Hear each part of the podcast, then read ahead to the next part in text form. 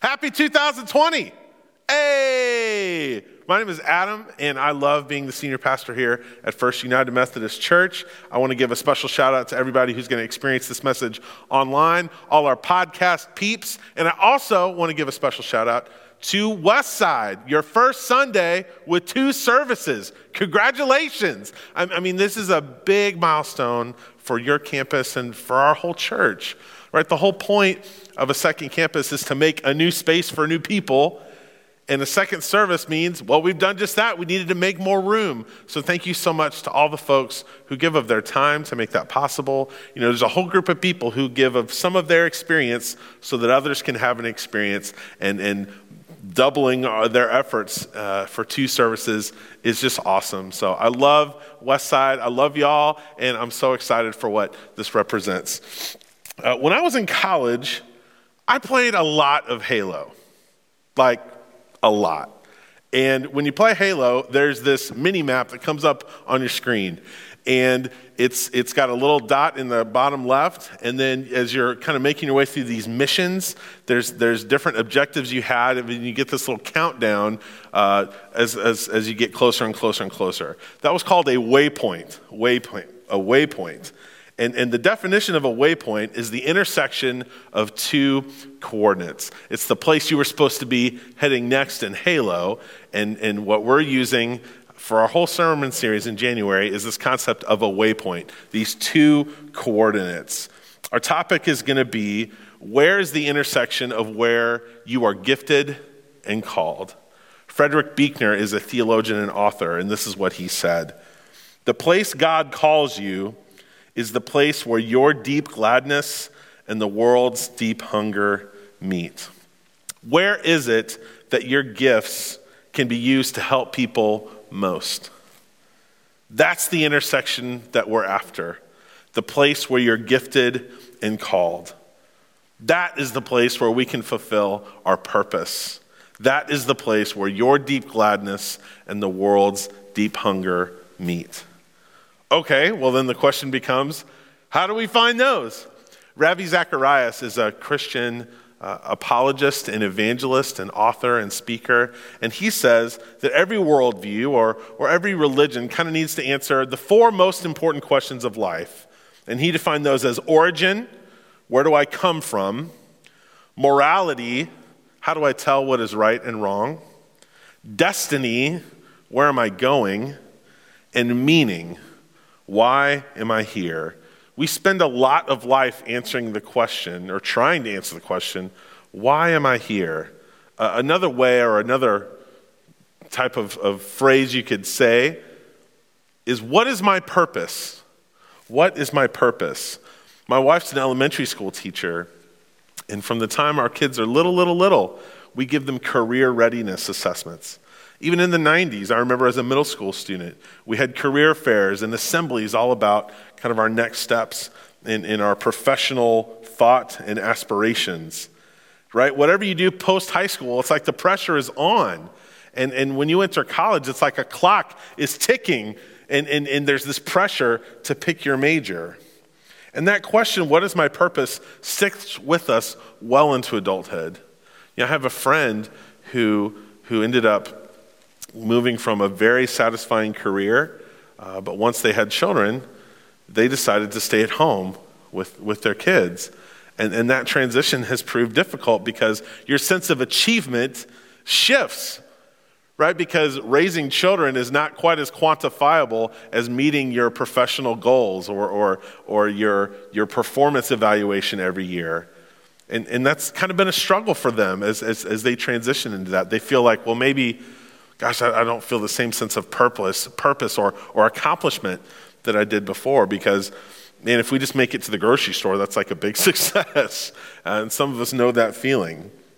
On the other hand, there's plenty of people who would love to have being a parent or a spouse be a part of their life's purpose, but that's not how it's turned out for them. It can be difficult to be a single person or someone without children in a church. It can also be difficult to be someone who doesn't desire to be married or have children because you got to deal with everybody's comments, right? Some people just can't imagine having a, having a purpose without having a family. And that's another thing that happens is sometimes we can get so wrapped up in, in raising our children and in pouring into them that when they are grown and, and leave the house, what do we got left? Well, my purpose was my kids, and now I, I happens all the time. Answering the question, what's my purpose, can be very unclear. And sometimes I kind of I kind of get jealous of, of certain people. You know, those people that seem to be just made to do what they're doing. You know, their purpose is just so clearly evident by how gifted they are. You know, for me, uh, Jamie Foxx is one of those people. I grew up watching him on In Living Color. He's an amazing singer, uh, record producer. He won Best Actor for his portrayal of Ray Charles. Look up some of his, any of his appearances on Late Night with Jimmy Fallon and, and, and just enjoy. I, I think he's amazing. He can do it all. Ray Charles is somebody who clearly has a purpose they're fulfilling.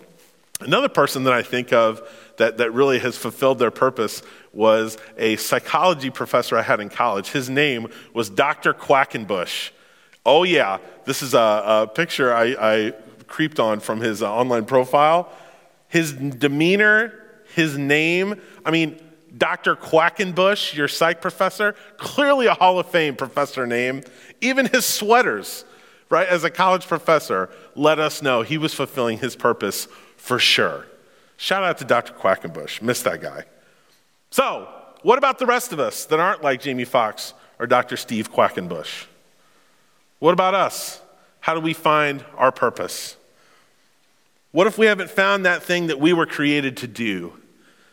And I think it's there we make a mistake or, or we have a misguided assumption that there's this one thing out there that eludes us. And if we could only find it, we could finally fulfill our purpose. We get so caught up in assuming that our purpose in life has to do with what we do, right? That it's, that it's very much tied up in, in, our, in our occupation or, or how we spend our time or, or what we produce. But what if our purpose first relates to someone, not something? There's a statement of faith in the Presbyterian tradition. It's called the Westminster Catechism. And catechism is simply a word that means teaching or instruction. And in a version of this catechism, it was written for children, and they kind of put it in a question and answer format. Now, savor the flavor because I don't quote Calvinists often, but this was too good. Here you go. What is the chief end of man? Man's chief end is to glorify God and to enjoy Him forever. Friends, our purpose isn't primarily found in what we do, it's found in, in who we worship and who we love. So, could it be that God's purpose for our lives is wider than you think? In our scripture today, uh, it was written by a man named Paul, and Paul had an amazing with, encounter with Jesus, and he went from hunting down Christians in the early church to leading them. And he's writing to a group of Christians in Rome, and that's why it's called the book of Romans. So, one of the things we see is, is that even our specific gifts or our purposes are part of a much greater whole. This is what we read in Romans 12. Because of the privilege and authority God has given me, I give each of you this warning don't think you are better than you really are. Mm. Be earnest, excuse me, be honest in your evaluation of yourselves, measuring yourselves by the faith God has given us. I love straight talk from Paul. Don't think you are better than you really are. Like some of us are kind of like Cousin Eddie holding out for a management position. You know what I mean? Like stuff comes along, but, but ah, that's not for us. I'm going to hold out for something better. So it's going to be hard to find your purpose if you're prideful and think lots of things, including giving your life to God, are below you. It's going to be pretty hard to fulfill a purpose if we're prideful. Paul says that we should be honest in our evaluation of ourselves. And, and, and there's a tool out there that has helped me do just that, and, and we're going to get into that a little bit later on. Paul continues just as our bodies have many parts and each part has a special function, so it is with Christ's body. We are many parts of one body, and we all belong to each other. I love this language, right? The, the, the concept that, that there's a wide variety of gifts God has given us, but also each part has a special function. So we do have the opportunity to be specialists or, or to have a specific purpose or, or part that we play, but we're only a small part of a larger whole. We are many parts of one body. This is the image that Paul uses throughout the New Testament several times to describe what the church is the body of Christ. That Christ physically left the earth and then he left his work up to us. The church is a precious thing. Ephesians 5:25 says that Jesus gave up his life for the church. Now, being part of the church is not the only way that we can glorify God, but it is one of the main ways that we glorify God. One of the, the, the, things about the church is it's within the body of Christ that we can find our specific purpose as a Christian in the midst of this much larger mission of the church. Paul says that we're many parts of one body and we all belong to each other. Friends, we've been gifted uniquely, but not completely. None of us have it all together. None of us possess all of the gifts. We need each other. That to me is good news that our purposes are intertwined with the greater mission of the church. And that's to represent the presence and work of God on earth, to make disciples of Jesus Christ for the transformation of the world. That's what the body of Christ is here for. That's what we're supposed to do. That's our mission. That's our purpose. Paul then describes a spectrum of some of those specific gifts that kind of lend themselves to the same purpose. In his grace, God has given us different gifts for doing certain things well. So I want to zoom in on this for a moment. The classic definition of grace is unmerited favor, meaning it's a gift you receive, it's an unconditional gift. So when Paul says that God has given us different gifts for doing different things well, these gifts aren't anything we did to earn or, or we didn't refrain from something in order to get them. We just have them. So our gifts come from God. God has provided these gifts to everyone in, in this mysterious combination, uh, maybe from birth or through different circumstances or, or through your choices or, or the choices of another person. Paul describes some of these gifts. So if God has given you the ability to prophesy, speak out with as much faith as God has given you. If your gift is serving others, serve them well. If you are a teacher, teach well. If your gift is to encourage others, be encouraging. If it is giving, give generously. If God has given you leadership ability, take the responsibility seriously. And if you have a gift for showing kindness to others, do it gladly. Man, the entire message here is hey, whatever you do well, do that Lots. I mean, it is that simple.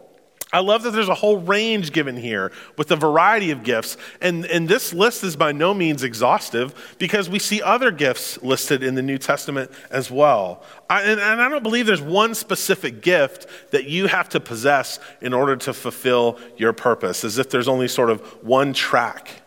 Your purpose is to glorify God. And friends, you glorify God when you use your gifts well.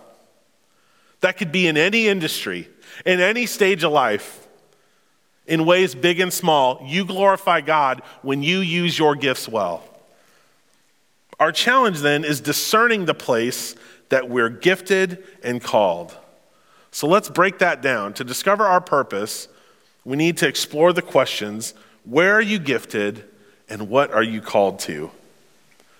Now, Paul encourages us to, to be honest in our evaluation of ourselves. And there's a tool that's helped me do just that. It's called the Clifton Strengths Assessment. Now, I know you may be weary of different personality tests, and, and I understand that, but this is a lot more than like what Disney princess quiz are you on Facebook or something, right? The Clifton Strengths Assessment has really helped me understand how I'm gifted. Now, right at the top here, let me tell you, it's not religiously affiliated at all. It's, it's not even Christian, like in any way. But neither is this iPad or my glasses or the camera that we're filming on. Those, those aren't Christian, but they help us do some ministry. This is the same thing. The strengths assessment is put together by the Gallup Company, and it's based on 40 years of research, millions of surveys. Over 20 million people have taken this assessment. Um, for a long time, it, it came in a book uh, that, that had all the definitions of these different strengths, and there was a code in the back that you would take. That book, StrengthsFinder 2.0, is the best selling nonfiction book on Amazon ever. Right? So I'm just here to tell you that it's, it's more than just a fad or a trend. Uh, this has led, this assessment has led to some significant transformation in my life. When you take the assessment, you get your top five out of a total of 34 strengths. And, and because of the gifts God has given you, it's very likely that there's a certain way that you see the world based on the gifts that you have. And there's certain assumptions that you have about things should be, about the way things should be done. And a lot of times, our strengths are the lens through which we view the world. And a lot of times, those go unexamined because we assume everyone else views it that way too.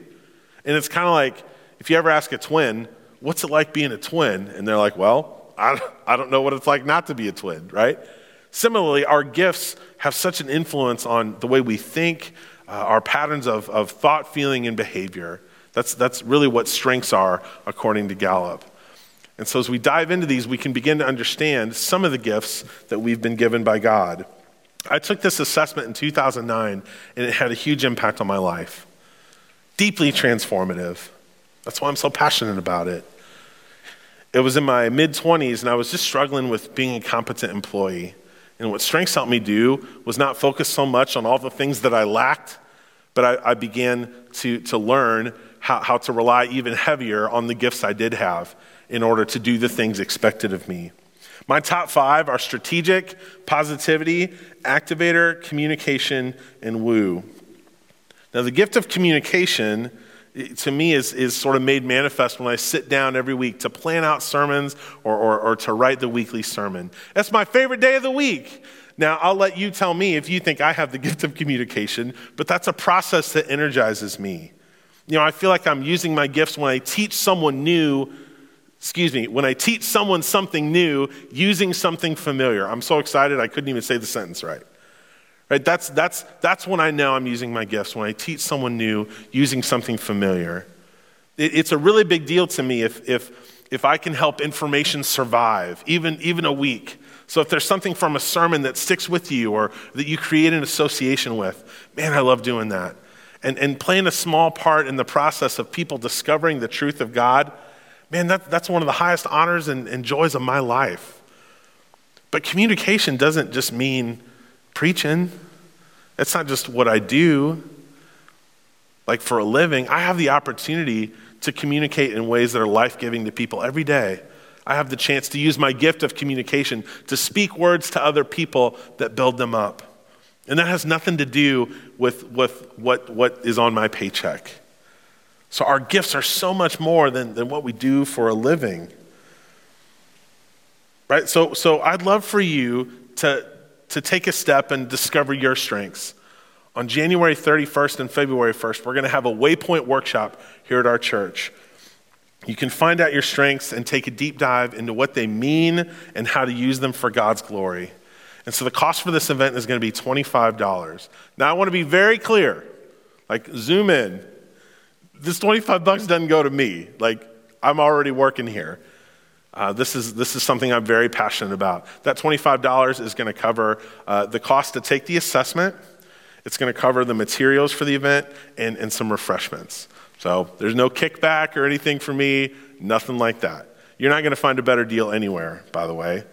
I've been a part of the strengths based movement for 10 years. I've facilitated workshops all over the United States, including speaking at the Gallup Strength Summit. And now it is time to unleash strengths upon Kearney.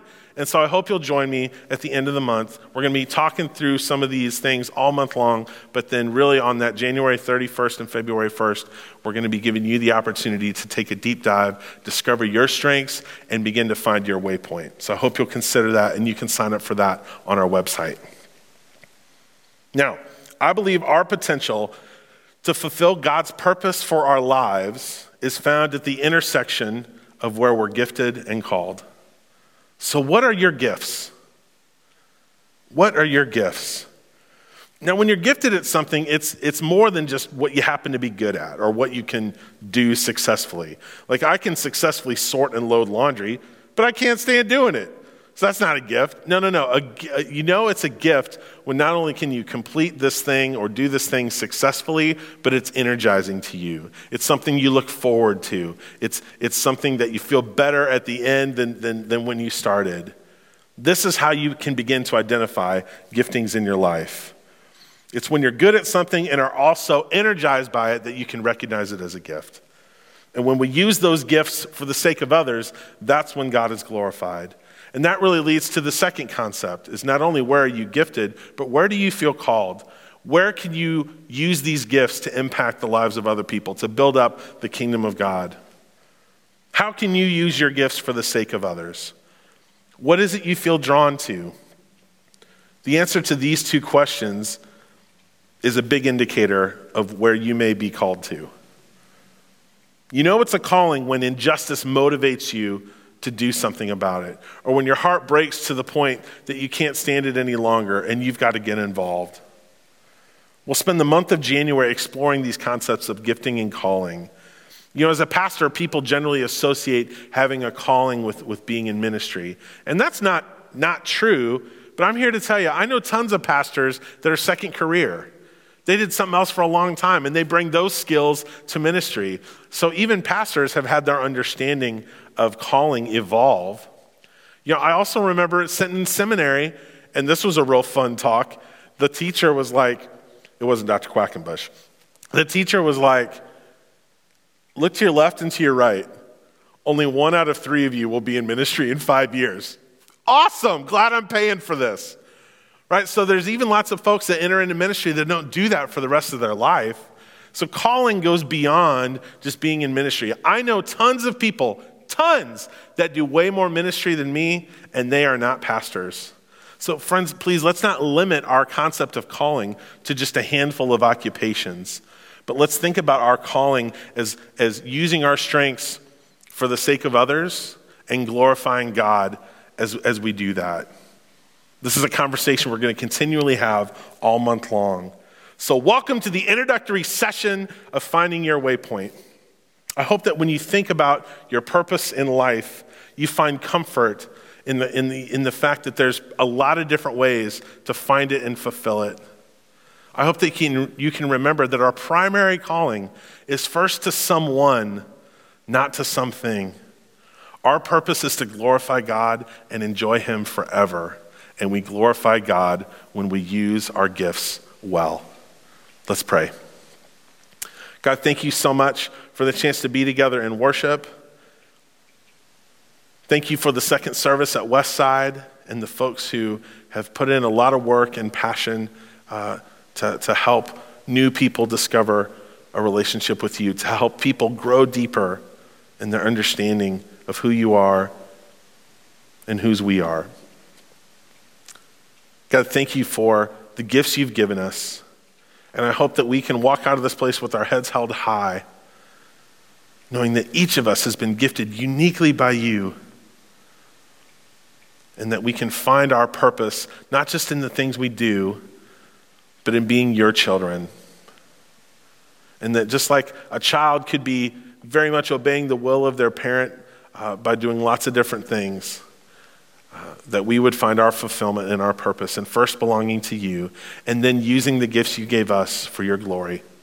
So help us to do whatever it is you've gifted us in, help us to do those things well, because we know this pleases you and it's for your glory.